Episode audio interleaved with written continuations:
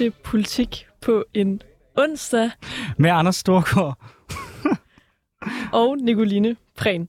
Ja, og så er vi tilbage igen. Det her det er jo programmet, hvor vi hver uge inviterer spændende gæster til politisk debat, uden spænd og fastlåste politiske positioner. Så hvis du forventer neutrale værter, øh, så er det virkelig det forkerte sted, du er tunet ind på. Ja, øh, fordi jeg hedder Nicoline Prehn, og jeg er aktiv i Danmarks Socialdemokratiske Ungdom. Og jeg hedder Anders Storgård, og jeg er tidligere landsmand for konservativ ungdom, og så er jeg nuværende kommunalbestyrelsesmedlem på Frederiksberg. Ja, og den næste time, der kommer vi altså til at vende ugens vigtigste politiske historier med nogle skarpe gæster. Men vi starter hos os selv, så Anders, hvad øh, har fyldt for dig i ugen, der er gået? Altså, jeg kan ikke lade være med at lægge mærke til historien om, at Nye Borgerlige basically er imploderet. Øh, det er sådan, at Mikkel Bjørn Sørensen, han har meldt sig ud. Det er et nyt folketingsmedlem, de havde tidligere formand for deres ungdomsparti. Han har meldt sig ud af partiet og ind i Dansk Folkeparti. Få timer efter, der kommer udmeldingen om, at Malte Larsen, som vi også har haft med i det her program er mange omgange, formand for Ungdomspartiet, også har meldt sig ud. Og kort tid efter, der meldte næstformanden sig så også ud. Det vil sige, at en hel række af nye borgerlige øh, folk melder sig ud af nye borgerlige. Måske de alle sammen kommer over i DF, måske ikke. Angiveligt så skulle det være intern splid om, hvad der skal ske efter Pernille Vermund trækker sig. Øh, Lars Bøge Mathisen øh, bliver, det, øh, bliver det ham, der overtager, og han skulle angiveligt så have troet Mikkel Bjørn Sørensen med eksklusion. Jeg skal være ærlig at sige, at jeg har måske lidt en, et særligt forhold til spørgsmålet om eksklusion af Mikkel Bjørn Sørensen, eftersom jeg selv har været med til at smide ham ud af konservativ ungdom, øh, på grund af det, jeg mener er racistiske bemærkninger. Så jeg synes, det kunne være lidt sjovt, hvis han så også var røde i Nye Borgerlige. Det blev han så ikke, han meldte sig selv ud. Men det, der er interessant, det der er hovedhistorien i min optik, det er, at vi ser måske i virkeligheden en samling på højrefløjen nu omkring Morten Messersmiths Dansk Folkeparti, og det synes jeg har nogle interessante perspektiver på sigt.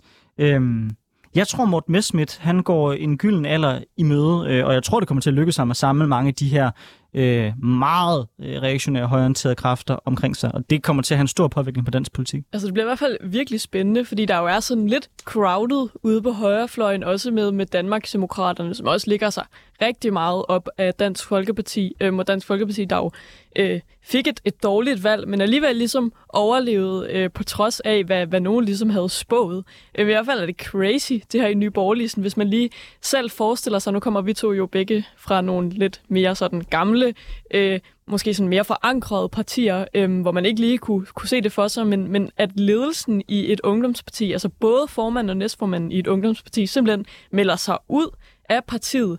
Øhm, altså, det er jo crazy. Øhm, jeg glæder mig i hvert fald rigtig meget til at følge det her. Nu er det jo også sådan, at Nyborgerligs folketingsgruppe er vel nede på, på fire medlemmer i, i Folketinget nu. Det er altså ikke så meget, de har at, at arbejde med. Og jeg tror, jeg havde i starten tænkt sådan, ej, hvorfor, hvorfor gør de så meget ballade ud af et formandsskift? Er Lars Bøje virkelig så meget værre end Pernille Vermund, øhm, som jeg, jeg er ikke stor fan af, af nogen af dem, kan jeg nok godt sige. Øhm, men så genså jeg lige det her klip, der jo er, hvor Lars Bøje øh, sammenligner øh, menstruation med øh, lort. Øhm, og så var jeg sådan, okay, fair nok. Øhm, det forstår jeg faktisk godt. Jeg vil nok heller ikke gå efter de kvindelige vælgere, hvis jeg var øh, nyborgerlig øh, med Lars Borg Mathisen i, i spidsen. Men man må heller ikke være bleg for, at manden har jo fat i et segment på højrefløjen. Altså han er egentlig den, de folk, der er mest interaktion på mm. på sociale medier, og har virkelig formået at mestre Facebook mm. øh, til, til virkelig øh, at få skabt noget, noget larm og noget, noget, noget interaktion der.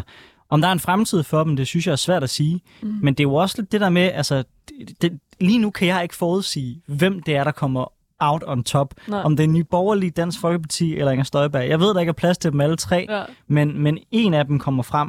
Mm. Men jeg vil skulle sige, der er flere og flere ting, der i hvert fald ryger i Messersmiths retning. Nå, jeg skal også høre dig. Hvad har du lagt mærke til i ugen, der er gået? Jamen, jeg tror, at det, jeg har lagt allermest mærke til, det er det her med, at øh, der i hvert fald er, er rygter om, at øh, den tyske kansler Olaf Scholz endelig øhm, vil lade de her kampvogne, som vist kaldes leoparder, øh, blive sendt til Ukraine. Øhm, det er sådan, at øh, blandt andet Polen øh, gerne har ville sende de her kampvogne til Ukraine, men fordi de, så vidt jeg har forstået, er tysk produceret, så er det ligesom Tyskland, der har skulle sige endeligt sådan ja til, at øh, man må gøre det her, og det har de altså været noget tøvende i forhold til i Ukraine har man jo lavet det her udtryk, der hedder at Scholze den, som er, når man sådan gør noget meget langsomt, fordi Olaf Scholz simpelthen er, har været rigtig langsom til at tage sig sammen og, og få gjort det her. Øhm, Og øh, nu, nu, nu øh, læste jeg bare op på det her i morges, og der var rygterne ligesom, at grunden til, tror man, at Tyskland endelig er gået med på det her, det er fordi, at øh, man i USA også vil sende nogle kampvogne. Øhm, jeg tror ikke, det er officielt bekræftet endnu, men der er flere amerikanske medier, som her til morgen har skrevet, at, at Washington også er klar til at sende de her, der hedder, jeg tror det hedder Abrams kampvogne til Ukraine. Og hvis USA gør det, så er det jo ligesom sådan øh, et, et, et ret samlet Vesten, der kommer til altså at sende nogle af de allerbedste kampvogne til Ukraine, hvis, hvis Tyskland også gør det. Øhm, og, og så med, med Storbritannien, Polen, Finland og Spanien,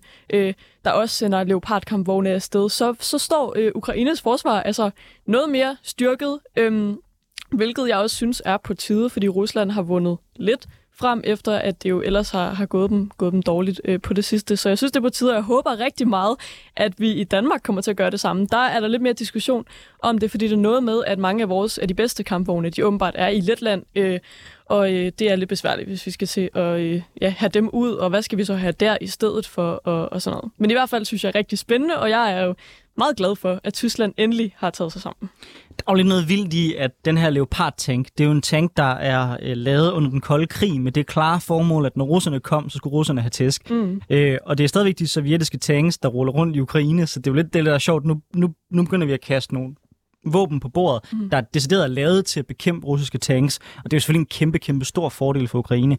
Mm. Altså, jeg skal være ærlig at sige, efter jeg så den her udmelding, måske et optimisme, måske ikke, mm. men jeg tror, at lige så snart mudder i Ukraine, det enten fryser til is, eller at det bliver tørt nok, til man kan rulle tanks, så tror jeg, at de får ukristeligt mange smæk, de russere dernede. Fordi Ja, jeg, jeg er godt med på, at der har været lidt kamp omkring Bakhmut, hvor, at, mm. øhm, hvor de måske er blevet slået lidt tilbage, ja.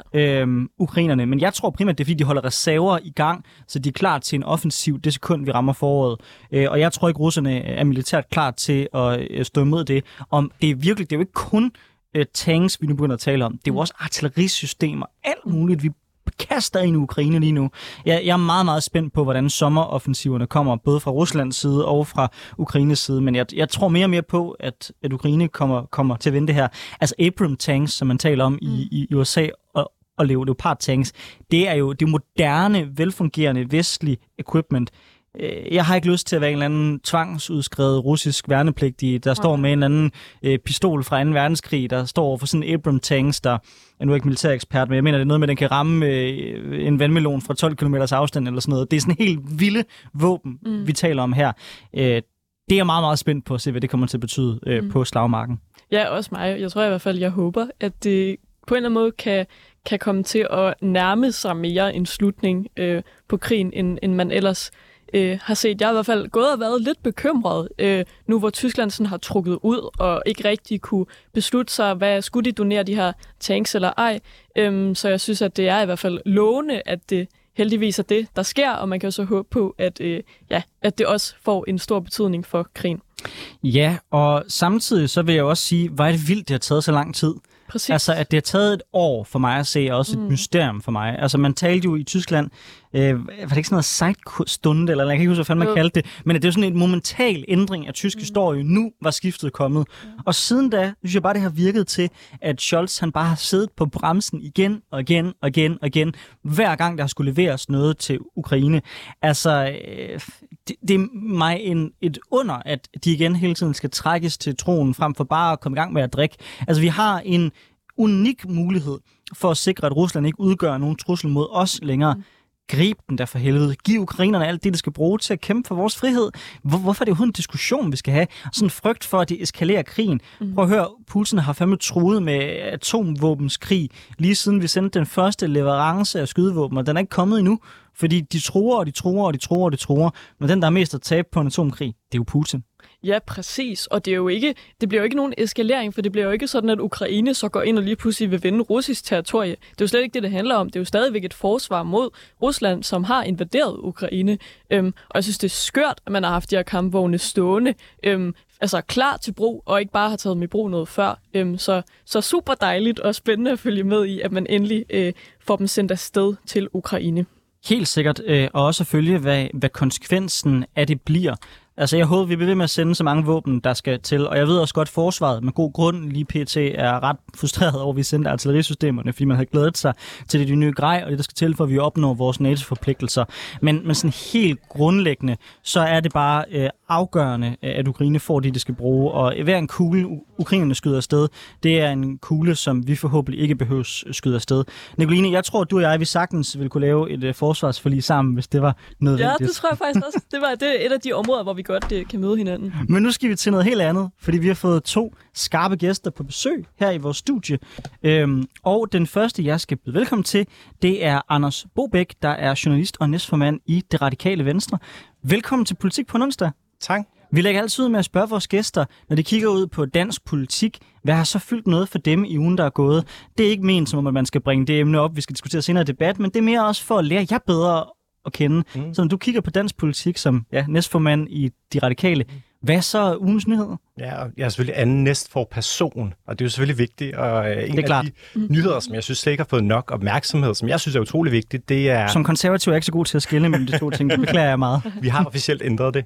Øhm, en af de ting, som jeg synes er, ikke har fået nok opmærksomhed øh, denne her uge, det er faktisk, at LGBT plus Danmark øh, kom ud med en ny rapport fra Boston Consulting Group, der viser, at øh, 81 procent af LGBT-personer øh, har oplevet øh, eller overvejet diskriminerende øh, adfærd på deres arbejdsplads øh, inden for de sidste to år. Og det øh, synes jeg er utrolig vigtigt, at øh, vi snakker om, også fordi vi nogle gange i, øh, i debatten lidt har sådan en, en øh, jeg tror, der er mange, der har sådan en, en øh, mener, at, øh, at vi egentlig er nået utrolig langt, hvad angår LGBT øh, plus rettigheder. Det er vi også, men der er stadig nogle store milepæle, som, øh, som vi mangler at nå. Det tror jeg egentlig størstedelen af danskerne øh, vil give dig ret i, at hvis der er sådan problemer, når sådan en rapport viser det, at vi skal gøre noget ved det. Men hvis vi så prøver at blive lidt præcise på, hvad, hvad kan man så gøre for at forhindre den diskrimination, som man oplever på arbejdspladsen? Har du så nogle konkrete forslag til det også?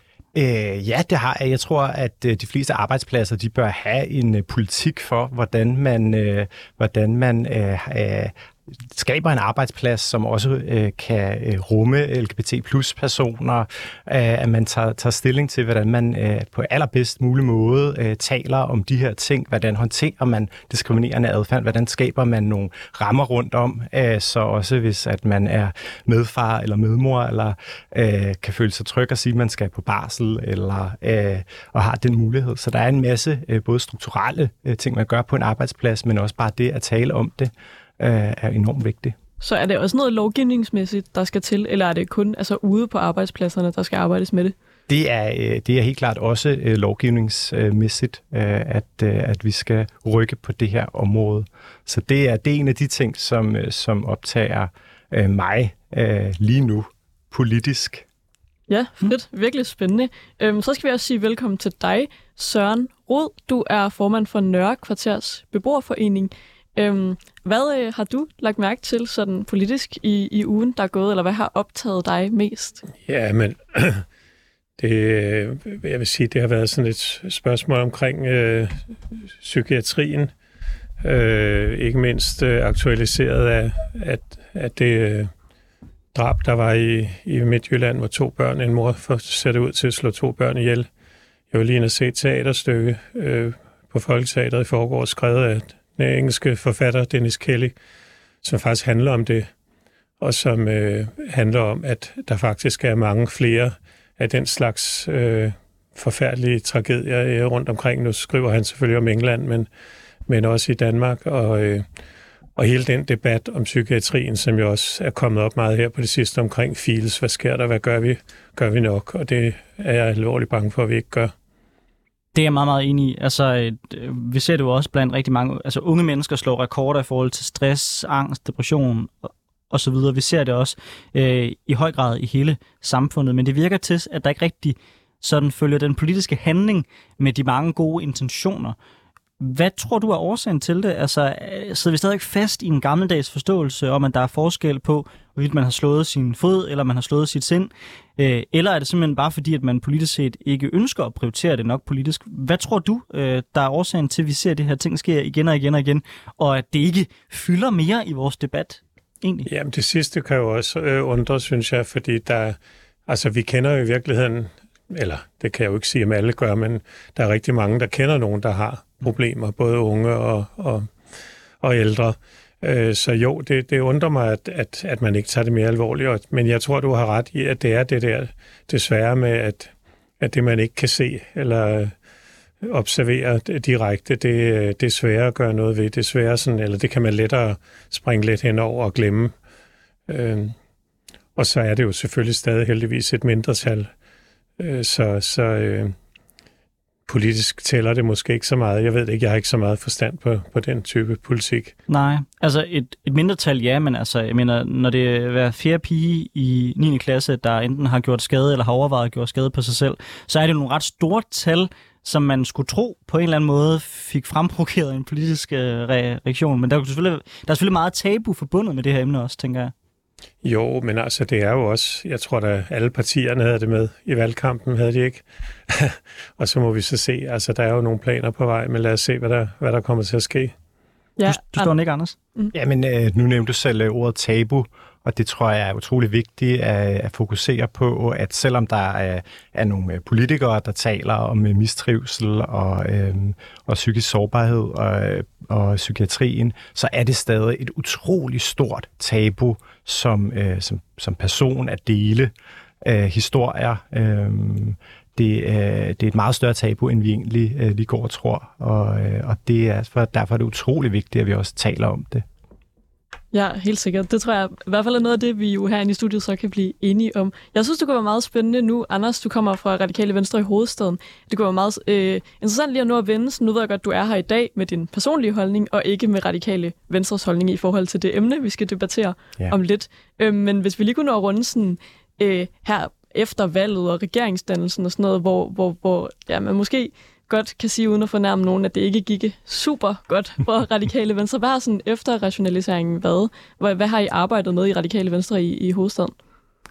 Øhm, øh, det, som jeg øh, er særlig spændt på her øh, med, den nye, med den nye regering, det er, at øh, der, der er blevet lovet, at det bliver en, øh, en øh, en, øh, det er jo en regering over midten, men, men jeg er meget spændt på, om, om det så også bliver en regering, som sørger for at inkludere øh, sidepartierne. Øhm, og øh, og det, øh, det, det, det er jeg meget spændt på, ja. Og øh, et sidste spørgsmål til dig, Søren, Søren Rød. Jeg har jo også været i debat med dig tidligere, øh, hvor, hvor vi var derinde øh, som, som panelister sammen. Men vil du ikke også sætte lidt, lidt, lidt ord på, hvad din baggrund er, udover at du er formand for Nørrekvarterets beboerforening, og så vores lyttere kender dig lidt bedre at kende? Jo, jeg er fotograf og har arbejdet som presfotograf i ja, det meste af mit liv. Og øh, så har jeg boet der i Pisseranden øh, siden 70'erne, siden jeg flyttede hjemmefra. Øh, så jeg har fulgt udviklingen, og øh, ja, så jeg øh, har, har fulgt øh, både politik i indland og udland, og som, som fotograf i hvert fald, og mange andre ting. Søren Rød, Anders Bobæk, velkommen til Politik på onsdag. Tak. Nu går vi over til dagens debat.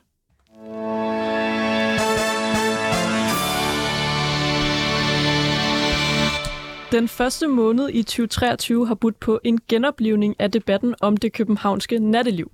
Først i politikken, hvor to formænd for beboerforeninger i Indre By i starten af januar i et debatindlæg råbte op om problemer med støj fra nattelivet i Indre By og stillede krav om, at øh, det skal være sværere at drive øh, virksomheder, der er åbne, altså nat- natklubber for eksempel, der er åbne efter midnat. De to beboerformænd, hvoraf en af dem er dig, Søren, øh, som vi besøger i dag, henviste blandt andet i indlægget til en beslutning i Teknik- og Miljøudvalget i Københavns Kommune om at fjerne 700 parkeringspladser i Middelalderbyen, altså i Indre København. Beslutningen om at fjerne de 700 parkeringspladser er ifølge Teknik- og Miljøudvalget. Øh, det var ifølge det for at begrænse trafikken og udvikle nye byrum til glæde for beboere og besøgende. Men i indlægget i politikken, der skrev beboerrådene fra Indre København, vi gyser ved tanken om, at det for hver fjernet parkeringsplads, der etableres der udservering, så hele byen oversvømmes af udserveringer. I et modsvar til beboerformændenes indlæg, der udtrykte Jeppe Møller Hersken, som er kommersiel direktør i Horesta, som altså er brancheforeningen øh, og arbejdsgiverorganisation for restaurant, hotel og turismebranchen i Danmark, øh, sin uenighed med beboerformændene. Han skrev blandt andet, jeg har gennem 10 år mit beboere i diverse nattelivs- og erhvervsudvalg. Indtil i dag har jeg afholdt mig fra at sige det, som alle tænker. Hvis man ønsker en stille by med ro efter kl. 22, så er der rigtig mange gode muligheder for at bosætte sig andre steder end i hjertet af hovedstaden. For København er og bliver en international metropol og ikke en søvndysende provinsby. Efter den her debat i politikken mellem Horesta og beboerforeningerne i Indre By, så skrev du, Anders Bobæk, i Berlinske i lørdags den 21. januar under overskriften Folk fester i Indre By, for Indre By har altid været centrum for byens fest, om hvordan du mener, at, der ikke, at det ikke er Indre By og larmen der, som har ændret sig, men derimod problemerne. Og i dagens Berlingske, der kan man så læse et modsvar til Anders' indlæg, som er skrevet af dig, Søren Rod, øh, som er beboerformand øh, i Indre By. Du er uenig med Anders og mener, at generne fra nattelivet er blevet for voldsomme. Du skriver, vi viser øh, gerne Anders rundt en nat, så han ved selvsyn kan opleve det Ragnarok, der hver weekend nat udspiller sig under vores vinduer med vold, tyverier, narkosal, voldtægter og ambulancer i rutefart, for slet ikke at tale om skidt, bræk og pis i vores porte og opgange. Og derfor så har vi i dag inviteret jer to, Anders og Søren, i studiet, øhm, og vi befinder os jo faktisk her midt i Indre København, så det kan være, at I passende lige kan sådan aftale at komme ud øh, en aften og, og se nattelivet sammen øh, og se, om jeres meninger kan mødes. Men inden da, så rykker vi altså den her læserbrevs fight ind i studiet her i Politik på en onsdag. Vi kommer til at køre tre runder. Først, er der egentlig et problem med nattelivet? Derefter har måden, vi fester på i nattelivet ændret sig? Og til sidst diskuterer vi, om der er løsninger på problemet. Og jeg tænker, at vi kan starte øh, hos dig, Søren Rod, fordi du bor i Indre By, i det her Nørre kvarter, øhm, og bor i det, er det ikke det, man også kalder øh, pisseranden, tror jeg? Jo. Øhm, jeg tænker, kan vi ikke øh, starte med at få dig til at beskrive en, en nat i, som beboer i Indre By? Det var du lidt i gang med i, i dit debatindlæg, men kan du ikke fortælle, hvordan du oplever at bo i Indre By? Jo, det vil jeg gerne, men jeg vil også lige rette at sige, det indlæg, vi lavede, det, der er sådan en, der er mange fordomme i den her debat, og mange forudtaget indtaget meninger, blandt andet, at vi beboerforeninger ønsker, at al natteliv skal stoppe kl. 24. Det, det har vi aldrig nogensinde sagt, og det er en myte, som selvfølgelig er god at stikke ud, fordi det virker helt åndssvagt, at en storby som København skulle lukke al natteliv kl. 12. Øh, det vi havde i det første indlæg i politikken, det handlede udelukkende om udservering, og kommunen selv er kommet op med et forslag om, at man stopper udeservering, i hvert fald i hverdagen, forhåbentlig også i weekenderne kl. 22, fordi det er en kæmpe gene for, for de naboer, der bor der. Men for at vende tilbage til dit spørgsmål, så... Øh, Jamen, hvis, det kommer jo selvfølgelig an på, hvor man bor, øh, men, men har man bare en eller to bar i nærheden af sit hjem, så, så risikerer man ikke at kunne sove før klokken altså tidligst øh, halv et, øh, tidligst øh, meget ofte halv tre, og mange steder øh, først senere. Øh, når jeg besøger Vestergade for eksempel, som, hvor der ligger 13 barer, som alle sammen har fem bevilling, øh, så er det jo et ragnarok. Så er der 200-300 mennesker i gaden hver fredag og lørdag hele natten igennem. Øh, de sidste gange, jeg har været der, når jeg kigger lige om hjørnet, så holder der en ambulance. Øh, forrige gang, jeg var der, var der også var en ambulance, hvor jeg så en pige var på vej ind på en borg. Øh, så tog jeg min telefon op for at tage et billede for at dokumentere det her, øh, hvad skal jeg sige, forfærdelige øh, øh, natteliv, der er. Så kom der en fyr gående med en anden pige, der også var besvimet, og det, altså klokken var nærmest kun 12. Og det er altså hver eneste weekend, det foregår. Der var for ganske kort tid siden, et par måneder siden, var der en voldtægt stort set nede under min mine egne vinduer i St. Pederstræde, som ellers er et af de lidt mere fredelige steder. Øh, Men er det de, de episoder, du, du, du taler om her, det er jo, nogle sådan, det er jo kriminalitet. Altså er det noget, du mærker til som beboer? Eller er det bare noget, der, der generer dig, fordi det er brud på loven? Jamen, jeg snakker mere om, eller det jeg snakker om, når der er 200-300 mennesker i en gade, og de bliver fuldere og fuldere, så er der jo en kæmpe larm, der er jo et kæmpe svineri, der er øh, bræk, der er pis i vores porte, når vi vågner om morgenen.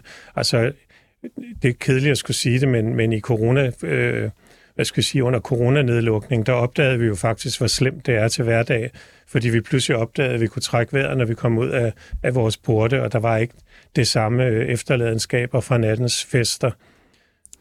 Jeg tror lige, lige en enkelt bemærkning, så tror jeg man ikke, man skal tage billeder af folk øh, på en øh, på en borger på vej ind i en ambulance uden deres samtykke. Men, men, men Anders, øh, jeg vil gerne sende bolden over til dig.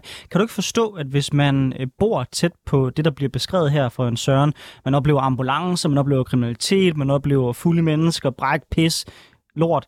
Øh, kan du ikke forstå, hvorfor man der har et ønske om, at der kommer nogle mere ordnede forhold, og at festen måske bliver dæmpet en smule?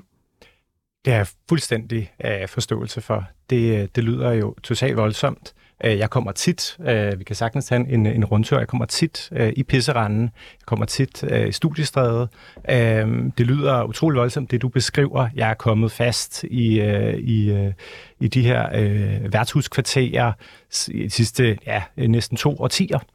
Øhm, og, øh, og, og fast, så er, det, så er det ofte en gang om måneden, nogle gange flere gange om måneden, øh, netop øh, i de her områder, du, øh, du beskriver. Så det er jo selvfølgelig også et sted, som, som, øh, som øh, betyder utrolig meget for mig. Og jeg har utrolig stor forståelse for, at det må være øh, frustrerende at bo i, øh, i de her kvarterer. Vi skal være, øh, vi må også lige øh, øh sætte øh, lidt perspektiv på, det er nogle enkelte kvarterer i Indre By, som historisk har fungeret som værtshuskvarterer. Også dengang siden 70'erne. Der ligger jo øh, bare øh, også fra den gang, som stadig øh, eksisterer i dag, øh, og små klubber og øh, morgenværtshuse. Øh, og det har historisk øh, været øh, omdrejningspunktet punktet for, øh, for, øh, for byens fest. Øhm, sådan sådan har, har det altid været. Og, og jeg har enorm forståelse for, at det, kan gå, at det går over gevind, og, og, og, og det gør det også. Men, men øh, det synes jeg ikke er øh, barnes øh, skyld. De har selvfølgelig et ansvar. Vi må finde en måde, hvor at, øh, at vi kan, kan sørge for, at det ikke går lige så meget over gevind. Og så må man også bare må man acceptere, at hvis man skal bo i en af de her værtshuskvarterer, at så er det der, at folk drikker øl. Søren Rød, øh, også for at perspektivere det lidt til resten af landet, øh, så er det jo ikke kun en udfordring i København. I Aalborg, der har man Jomfru Annegade. I Aarhus, øh, der har man øh, nede omkring åen, og man har op, op igennem skolestræde. Det er noget, man ser i mange øh, byer, at man ligesom måske i virkeligheden er gået i retning af at samle øh, festerne et sted, for at sikre, at det ligesom er der, man har de øh, sene åbninger. Er det en udvikling, du mener er den forkerte vej at gå? Ja, men det mener jeg øh, sådan set. Altså, jeg tror, det fungerer nogenlunde i Aalborg, fordi Jomfru Endegade er en forholdsvis lille gade. Det, det er der, det hele foregår i Aalborg. Der står en politibil i hver ende øh, hver, hver weekendaften, der går betjente op og ned gennem gaden, og der bor ikke nogen. Så nu, jeg i hvert fald faktisk, ved. Jeg er faktisk opvokset i Aalborg, ja. så der kan jeg lige sådan komme ind fra siden med nogle facts. Der, der bor faktisk folk i Omfru Endegade. Ja. Øhm, der er lejligheder over, altså oven på klubberne. Øhm, og, og der er også rigt, ret ofte sådan ambulancekørsel ind igennem øh, den gade. Men jeg tror, fordi man har samlet det i en gade, så de mennesker, der bor der, de har ligesom været klar over, hvad de er flyttet ind til.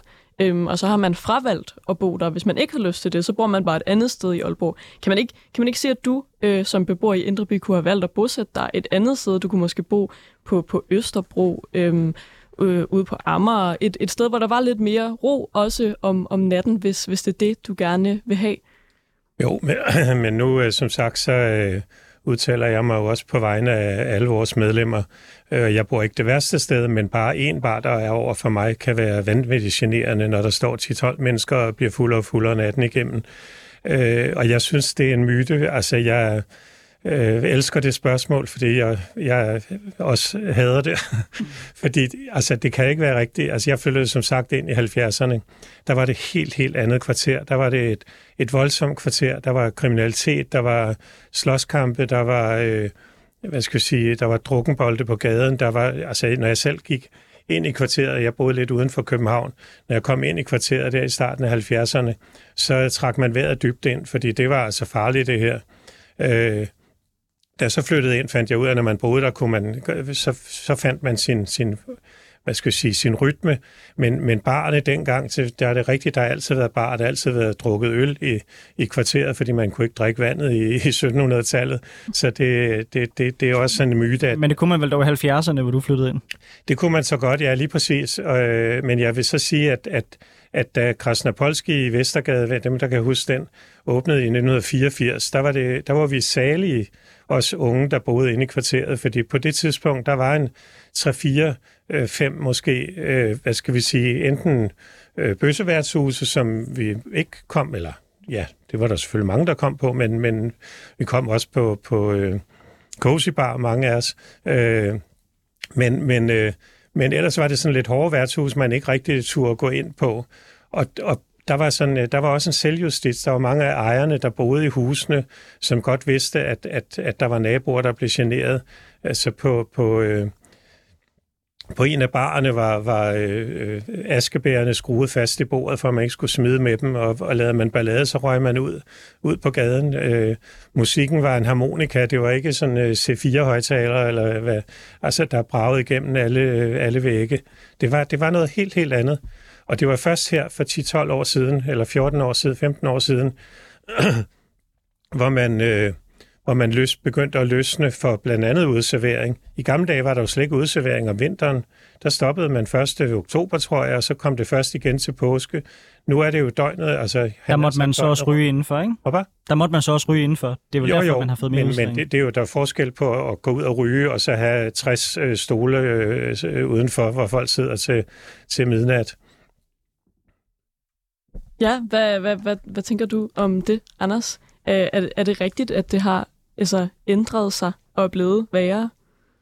Øhm, nu, er jeg, nu er jeg jo glad for, at, at Søren siger, at, øh, at også tilbage i 70'erne, der var også øh, meget raballer, og så var der noget øh, selvjustits, den øh, øh, fra barne, der sørger for at smide de værste ballademager ud osv. Det oplever jeg øh, også i dag. Nu nævnte du øh, den her bar, som mange københavnere nok kender, øh, Cozy. Jeg var der i lørdags. Øhm, den, er, øh, den er blevet øh, øh, ret pæn også herinde for de sidste øh, ret ordentligt. Folk opfører sig ret øh, pænt. Øh, der er også øh, dørvagt, øh, der sørger for, at folk opfører sig ordentligt. De mindre værtshuse, der bliver du da også øh, får du også at vide, du skal opføre øh, dig ordentligt. Sådan har det været i, øh, i, i mange år. Sådan er det stadig. Og, og jeg er jo kommet her, nu er jeg, øh, jeg er 33, øh, og er, er kommet i byen Ja, siden jeg var 15. Det var nok også for tidligt. Øhm, det kan vi godt øh, blive enige om nu. Øh, 15 år skal ikke gå på værtshus, men det er jeg nu. Øh, og, øh, og jeg synes, øh, det jeg har oplevet, det er, at byen minder utrolig meget om sig selv. Jeg kommer på alle de der øh, bøssebar. Nogle af dem i, øh, på, øh, i Pisseranden Studiestræde, de har jo ligget der siden 70'erne. Selve området har jo faktisk helt tilbage fra den gang, at det var ulovligt at være bøsse, tilbage i 1910'erne også fungeret som, øh, som øh, et sted, hvor at, øh, at homoseksuelle øh, gik i byen. Sådan har det altid været. Ja, Søren, er der ikke noget om, at det altid har været sådan? Du, du sagde jo selv, da du flyttede ind i 70'erne, der var det et, et hårdt kvarter. Jeg tror, som ung menneske, der godt kan lide at gå i, i byen i København, så vil jeg da ønske, at jeg havde mulighed for at bo i Indre København. Det har jeg ikke, fordi vi har et boligmarked, der har ændret sig. Det er jo en helt anden diskussion, som vi kan tage en anden gang. Men, men, men er der ikke et eller andet med, at, at sådan er det? Når man, når man bor i, inde i midten af altså en hovedstad i et land, så, så er der også nogle ting, som man må leve med, og, og i særlig grad, som, som når det altid har været på den måde, eller i hvert fald måske de sidste 30 til 100 ja, men år. det, det er ikke rigtigt. Det er simpelthen uh, notorisk forkert. Altså i, i mit kvarter, hvis vi går 20 år tilbage, så var der måske, lad os sige, 10 restauranter og 5-10 caféer og barer. I dag har vi 70 bevillinger vi har 30 fembevillinger i vores små gader, bare i Petteranden kvarteret. Det, det er fuldstændig absurd. I godt og skade er der, altså, jeg ved ikke, 10, 10 12, 14 øh, fembevillinger, og på hele, det er nemlig ikke kun en gade, det er ikke kun Vestergade, det er ikke kun Goddersgade, det er også Studiestræde, det er også øh, Skinnergade, det er også Gråbrødtorv, det er også Pilestræde, det, altså det er hele det indre København. Og det, når jeg siger det der om 70'erne, så var det ikke, det, det, det kan slet ikke sammenlignes det var, det var, altså det var, der var man bange for at blive slået ned. Øh, det var ikke, fordi folk løb hudene rundt i gaderne. Overhovedet ikke. Øh, det, det er som sagt, hvis der var nogen, der lavede ballade, så røg de ud, og så kom politiet. Det gør de jo heller ikke i dag, fordi det er der ikke ressourcer til.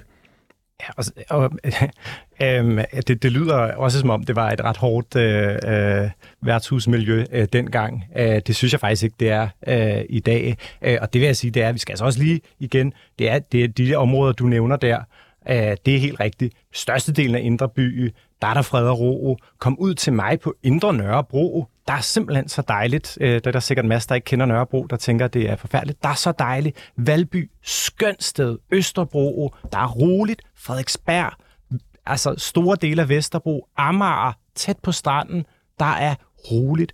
Men når man vælger at bosætte sig i øh, de historiske værtshuskvarterer, så vil der være folk, der drikker øl, og der vil være fest. Sådan er det.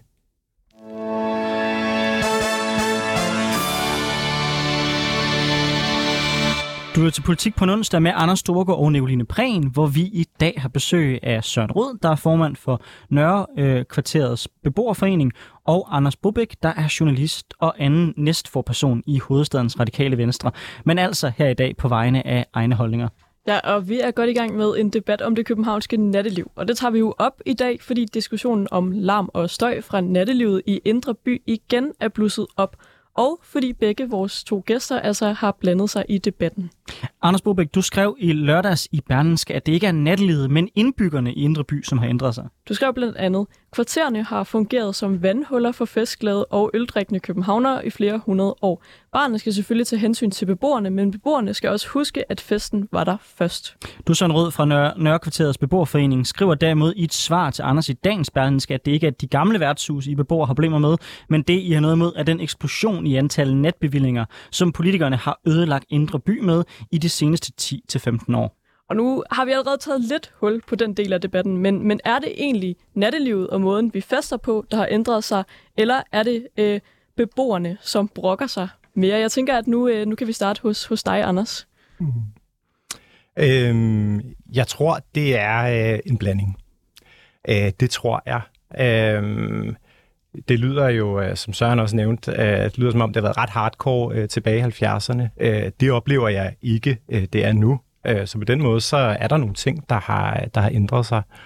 Øh, vi skal også huske, at den her generation af unge, jeres generation, dem der lige er under mig, altså de har aldrig drukket så lidt, som de gør nu. De har aldrig røget så lidt, som de gør nu. De er mindre kriminelle end øh, samtlige tidligere generationer. Og det synes jeg altså også lige, vi skal øh, huske på i denne her debat. Og så skal vi altså også huske på, øh, og det er jo også øh, voksne mennesker og ældre mennesker, der kommer i byen. Vi skal også huske på, der har lige været en to år lang corona-nedlukning, hvor at, øh, at vi har øh, især nogle unge mennesker, som som øh, ikke har kunne, øh, kunne gå i byen, og som, øh, som som, altså, og vi bliver alligevel ved med at skille ud på de her generationer, og det synes jeg er, eller på den her unge generation, og det synes jeg er, er super ærgerligt. Søren Rød, den tænker jeg sådan direkte over til dig. Ja, men altså, jeg, jeg, er, jo, jeg er jo ikke enig. Øh, jeg, altså, øh, det, der, det, der er problemet med de mange bevillinger, det er jo for det første, er det jo det, vi nogle gange kalder skodbevillinger. Det, det, det er værtshuse, som lokker folk til at drikke, lokker de unge til at drikke. Der var en stor artikelserie om, om, øh, om det før øh, valgkampen, øh, eller kommunalvalgkampen. Altså, hvis du går ned på, på en bestemt bar i Vestergade og drikker 10 store fadøl inden kl. 23 eller 24, så får du dit navn op på en plakette på, på væggen. Altså, der, og der viser sig på alle de der barer, øh, er der, har der været i hvert fald øh, den slags konkurrencer, som kun handler om altså 10 shots for 100 kroner eller 80 kroner, kan du få det for nogle gange. Det er fuldstændig absurd. Øh, Hvorfor? Fordi at det lokker folk til at drikke fuldstændig unødigt meget. Øh, altså når man, altså Anders siger, at jamen, sådan har der altid været værtshus, og ja, men den, den der drukkultur, vil jeg så sige, så det kan godt være, at det generelt på landsplan, at, at de unge drikker mindre, men det er i hvert fald ikke dem, der kommer ind i Indreby. Øh, det kan jeg love dig for. Altså, når, når jeg ser, hvad, hvad, hvordan gadebilledet er, og det er jo ikke, det er jo ikke barn i sig selv nødvendigvis, øh, vi, vi har noget imod. Det er det, at altså, vi kan se, at de, de gader, der er flest barer flest med natbevillinger, det er også der, der er mest kriminalitet. Øh, det, det, det, er fuldstændig, det føles fuldstændig ad Vestergade, Goddersgade, de gader, hvor der er mest kriminalitet. Og vi kunne se under coronanedlukningen, at, at øh, i løbet af de første 3-4 måneder, der faldt øh, overfaldene øh, fra whatever 10 til 1, og voldtægterne fra 8 til 0, og sådan, og sådan var det hele vejen igennem. Og jeg har lige læst af politiet, eller øh, jeg kan ikke huske, hvem det er, der har sagt det, men, men det interessante var, at, at al den vold og, og så videre, der var øh, tidligere, den flyttede ikke andre steder hen under corona. Også når der var åbent til 12, og også når der var åbent til 2. Det er de sene natbevillinger, der skaber de helt store problemer. Okay. Søren, Søren Rød, du, du, du har jo helt ret i, at øh, det, at der er fester og det der nette miljø, det følger øh, kriminalitetsraten. Sådan det jo altid været. Så ud fra den devise burde man vel nærmest lukke alt natteliv ned, så har man løst kriminalitetskrisen. Jeg er selv en af de folk, der har været på de værtshuse, som du omtaler, som værende skodværtshuse og øh, skodtraditioner. Jeg har drukket dato i Odense, hvor man skal drikke 10 fadøl for at få en kop. Jeg har også øh, drukket materider på guldhornene, hvor man også skal drikke 10 øh, fadøl for at kunne få øh, sit øh, navn på væggen. Og synes, det er rigtig, rigtig sjovt at gøre sammen med mine øh, venner. Så mit spørgsmål til dig det er, hvilken ret har du egentlig til at stå og fortælle ungdommen, hvordan de skal drikke og have det sjovt med deres, med deres øh, venner? Øh, du påstår, det er en forandring i måden, man drikker på. Al statistik viser det modsatte. I drak fra I var 12, og I drak markant mere øh, end unge drak i dag.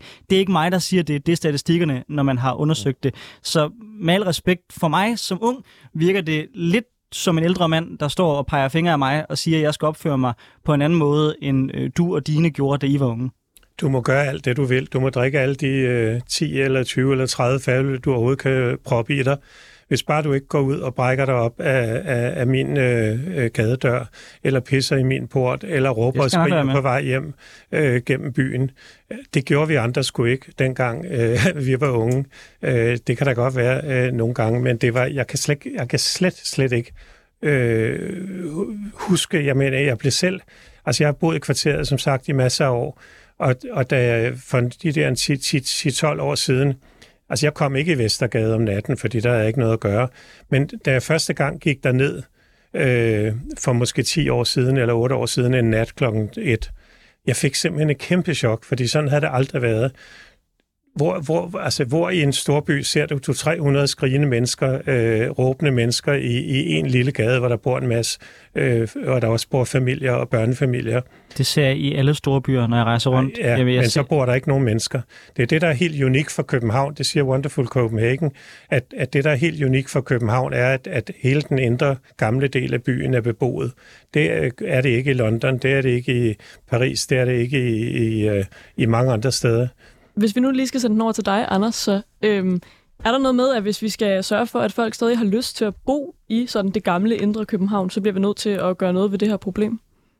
Ja, Jamen, øh, ja, det, det, det synes jeg bestemt. Øh, nu sagde Søren lige, at, øh, at du ikke kunne huske, at dengang, at du, du, var, øh, du var ung, øh, at du øh, kastede op eller råbte eller så videre, bortset fra en, en gang imellem.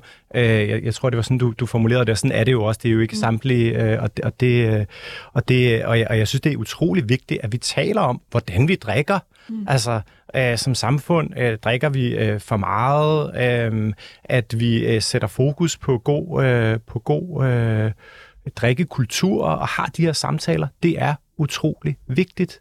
Øh, vi skal også bare være, være, være, være bevidste om, at de her mennesker, som jo, øh, som jo flyttede ind denne her gang, hvor der også var reballer og, øh, og, og, og nogle ting, som lyder meget værre end det, der sker, øh, sådan som Søren har beskrevet det, end, end, end, der, end, der, sker, end, der, end der sker i dag.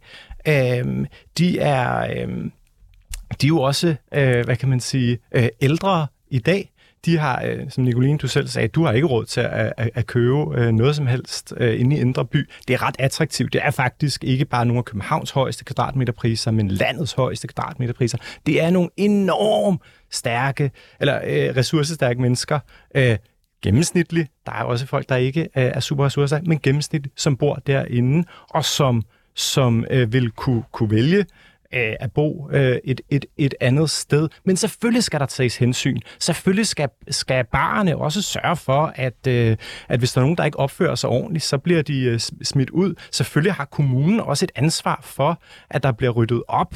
Øh, jeg synes da, at vi skal sørge for, at der bliver lydisoleret, øh, måske også lidt klimaisoleret, når man, når man er i gang øh, i, øh, i højere grad.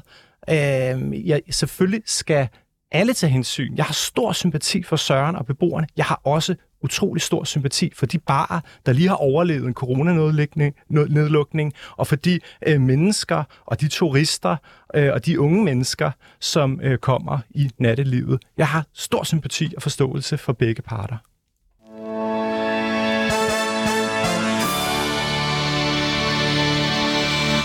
Lytter til Politik på en onsdag med Anders Storgård og Nicoline Prehn, og i dag der vil besøg af jer to, Søren Rod, formand for Nørrekvarters Beboerforening, og Anders Bobæk, journalist og anden næstforperson i Hovedstadens Radikale Venstre, men her i dag på vegne af egne holdninger. Vi er i gang med en debat om det københavnske natteliv, og nu er det tid til at kigge fremad, fordi hvad er de gode løsninger på den her problematik? En gang imellem så griber politikerne ind i nattelivsdebatten. For øh, halvandet år siden, der indførte man for eksempel en lov, der gjorde det muligt at idømme folk, der dømmes for visse former for kriminalitet, to års opholdsforbud i samtlige nattelivszoner, som altså man indførte også de her nattelivszoner. Øhm, så hvis man for eksempel øh, blev dømt for vold i Goddersgade, så vil man blive idømt en, et opholdsforbud fra alle landets nattelivszoner, og kan for eksempel også nægtes adgang til at komme ind i, i Jomfru Anegade, som altså så også er en nattelivszone. Men er der brug for lignende tiltag i forhold til larm? Skal man, som du, Søren Rød, har foreslået, lukke for tildeling af bevillinger til alkoholsalg, måske sætte regler for, at barnet skal lukke øh, tidligere, eller kigge ind på lignende foranstaltninger? Og hvis jeg må tilføje lidt nogle forslag, som jeg gerne vil høre dit øh, take på, jeg er ikke så meget enig i dine konkrete forslag, men jeg synes jo, man skulle se på at sige, okay, fint, vi har centreret bylivet omkring de her gader, de bar, der er der, de skal også tage et ansvar. Kunne man forestille sig, at de skulle stille vagter til rådighed, at de skulle sikre, at der var ryddet op fuldstændig rent og pænt, når festen slutter, så man på den måde måske forpligtede dem mere til at tage et ansvar for det sted, de var, nærmere end man så på at ændre øh, lukketiderne. Øh, Søren, det er mit kompromisforslag. Hvad synes du om det? Jo, men altså, øh, jeg har da ikke spor imod vagter, og det er der jo også øh, langt de fleste steder. Der er lige kommet en ordning om i, i visse zoner i Inderby, øh, hvis man er åbnet efter klokken to, så skal man have en dørmand. vores erfaring med dørmænd er jo, at de er ansat af virksomheden, de er ikke ansat af beboerne, så, så de, de, jeg havde en bar over for mig, så det har jeg stadig, men da de havde dørmanden, og de så, at jeg kiggede ud af vinduet, så sendte han dem, der stod og råbte og skreg, øh, over på den anden side af gaden, så det ikke så ud som om, at, at de stod foran hans bar. Øh, oprydning, synes jeg jo, det, det simpelthen øh, burde være øh, barnets ansvar, at der er ryddet op om morgenen, helt sikkert. Lige en afgørende ting, jeg taler ikke om dørmænd. Jeg taler om, at man forpligter barnet i fællesskab på at sikre, at der er vagter, der holder styr på hele gaden. For jeg er helt enig i, der er selvfølgelig en problematik i dag med, at dørmanden føler, at han har ansvar for det, der sker lige foran hans, hans dør, det der sker derinde, men føler ikke, at han har ansvar øh, for gaden. Jo, men det er også et beboerforslag, der har været fremme, og som, som jeg ved, der også har været folk i både kommunen og, og på, på Christiansborg, der, der synes, at man skulle lave et, en slags, øh, jeg vil kalde det kommunalpoliti, Øh, ikke sådan et, et, et decideret vagtværn, eller det lyder så ubehageligt, men, men i mange byer, øh, der har man en kommunal politi, øh, som, som kunne tage sig af det her. Øh, fordi i dag er der en, det, der hedder tryg nattelivsindsats, og der går tre eller seks betjente rundt i hele Inderby øh, i, i, netterne, og det, de kan jo slet ikke holde styr på det. Politiet har selv indrømmet, at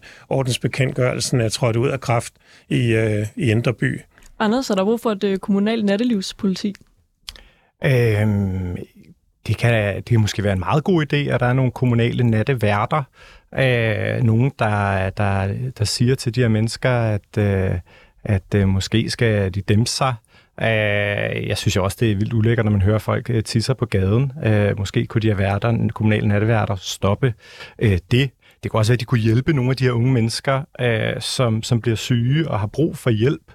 Øhm, så, øh, så, så det kunne da sagtens øh, være en, øh, en, en løsning, og måske også flere ressourcer til, til, til de her øh, vagter eller værter, som er i forvejen. Hvad med sådan et, ja. et forslag om for eksempel de her nattelivszoner, man i forvejen har, og ligesom skærpe dem endnu mere, så det måske kun er i de her nattelivszoner, at man må, jeg ved det ikke, larme efter midnat eller lignende. For jeg tror, jeg synes, i Aalborg fungerer det vildt godt, at der er en gade, hvor, hvor der går man ligesom i byen. Øhm, og det er selvfølgelig en meget mindre kommune, så derfor kan man ikke sammenligne det direkte, men man kunne beslutte sig for, at jamen, det er det er måske Studiestræde, det er Goddersgade, det er Kødbyen, eller sådan noget, hvor man, hvor man så må larme, og så, så ved man ligesom, det er der, der er larm, men ikke andre steder. Kunne det være en idé? Så? Jo, men vi har da også foreslået, at man, at man prøver at lave nogle zoner. Der er jo der er jo Nyhavn, der må have udsværing til klokken to. Der er jo Kødbyen, som du siger. Der er jo det, der hedder Metropolzonen omkring Tivoli.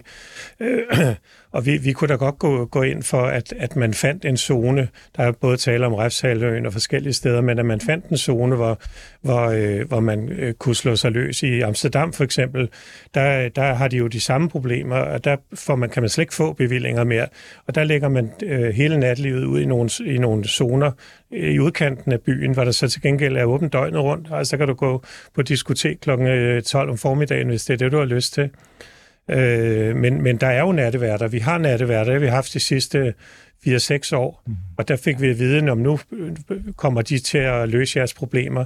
De gør, som andre siger, at de kan pege over på et toilet, eller sige, du må ikke råbe, men det har ikke, det har ikke hjulpet på bordene. Men jeg bemærker, at øh, mange af de zoner og mange af de forslag, der kommer med, det handler om at skubbe problemerne over til nogle andre. Sendt ud på Refshaløen langt væk, så er det andre folks problem. Altså, det, ja, vil... det skulle selvfølgelig være nogle steder, hvor der ikke bor mennesker. Hvor, altså, hvor er det for eksempel i Jamen, det, det er jo omkring metropolzonen. Og, der er også lejligheder, men der er også øh, mennesker, øh, som, øh, som bor der. Der må man gerne have udservering til to. Jamen, jeg, jeg har ikke svaret på det. Jeg siger bare, det kunne man godt gøre. I Amsterdam er det nogle industrizoner. Det kunne være ude i mm. øh, jernbanebyen, eller jeg ved det ikke.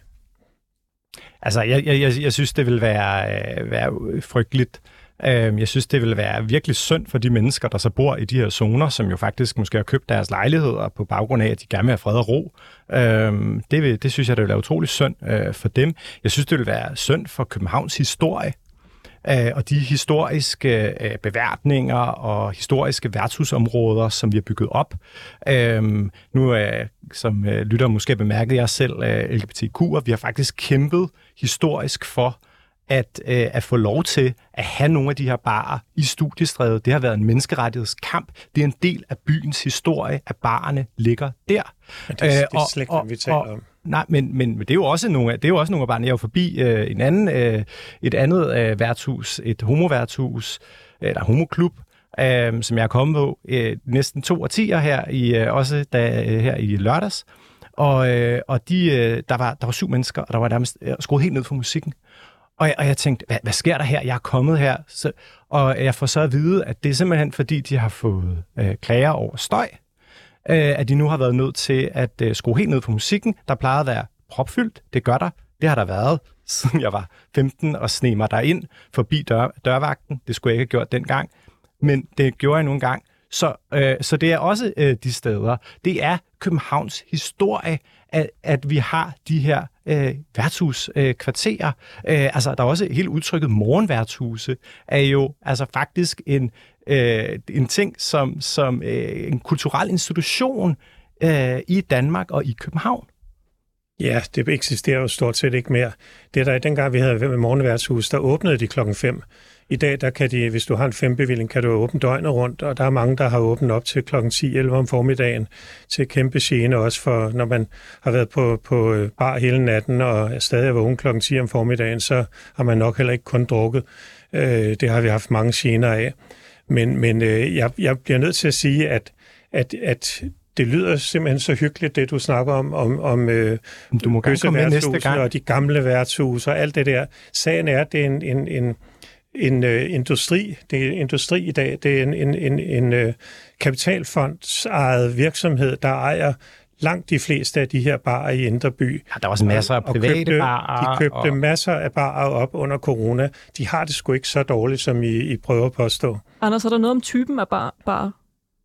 Øhm, altså, det, det der er, det er mange af de her barer, øh, så det går, at de hedder noget andet nu, men så hed de øh, sådan historisk, så har de også ligget der under et andet navn.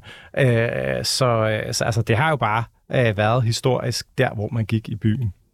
Det lyder ikke som om, at der bliver enighed her i studiet, men det kan være, at I frem for en gåtur øh, skal tage på en bytur sammen øh, og se om, se om det kan forsone fronterne øh, i det her spørgsmål. Det er i hvert fald alt, vi har fra os af denne her omgang. Tak fordi I lyttede med.